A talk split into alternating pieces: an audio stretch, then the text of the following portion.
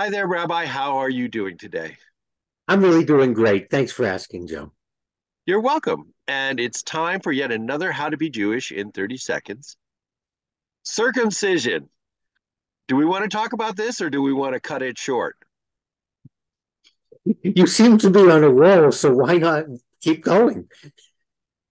So, your position is that uh, Judaism does not really require circumcision anymore, or is it ever? Absolutely. The Reform movement, in one of the early decisions, early platforms, looked at circumcision.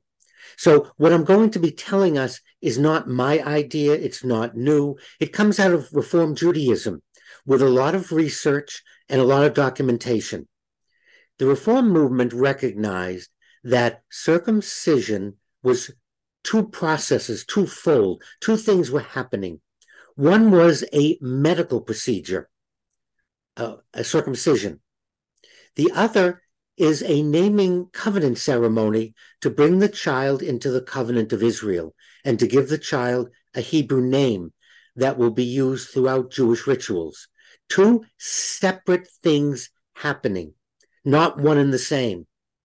And therefore, the reform movement argues, advocates having a male child circumcised in the hospital as a medical procedure, for that's what it is. It's a medical procedure.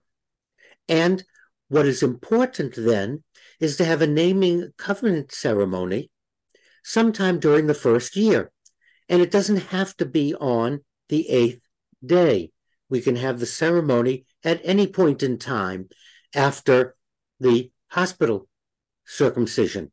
Now, we call circumcision a brit milah, a covenant.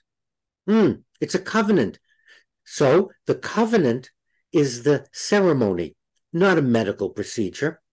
And I would, I'm arguing for that. I'm advocating it. I'm recommending it actually. And it's very, very Jewish.